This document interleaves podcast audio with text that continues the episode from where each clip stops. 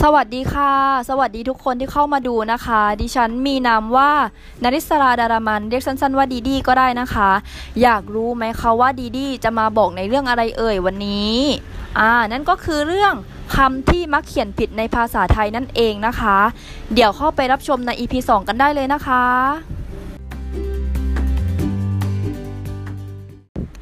เรื่องที่จะมาบอกในวันนี้นะคะ เป็นการเสริมความรู้ทางภาษาไทยเล็กๆ น้อยๆ ก็จะมีคำที่คนส่วนใหญ่นะคะ มักเขียนผิดและวันนี้นะคะ ดีดีจะมาบอกว่าคำที่มักเขียนผิดและถูกนั้นเป็นยังไง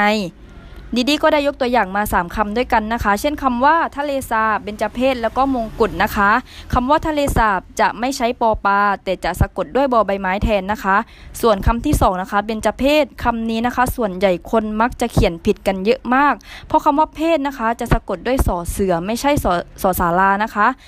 ส่วนคำสุดท้ายนะคะคำว่ามงกุฎจะไม่ใช้ตอประตักแต่จะใช้เป็นดยชดาแทนนะคะ วันนี้ก็พอกันเท่านี้กันก่อนนะคะ เดี๋ยวคลิปหน้าดีดีจะหาสาระน่ารู้น่าอ่านเกี่ยวกับภาษาไทยมาให้ทุกคนได้ฟังกันอีกนะคะ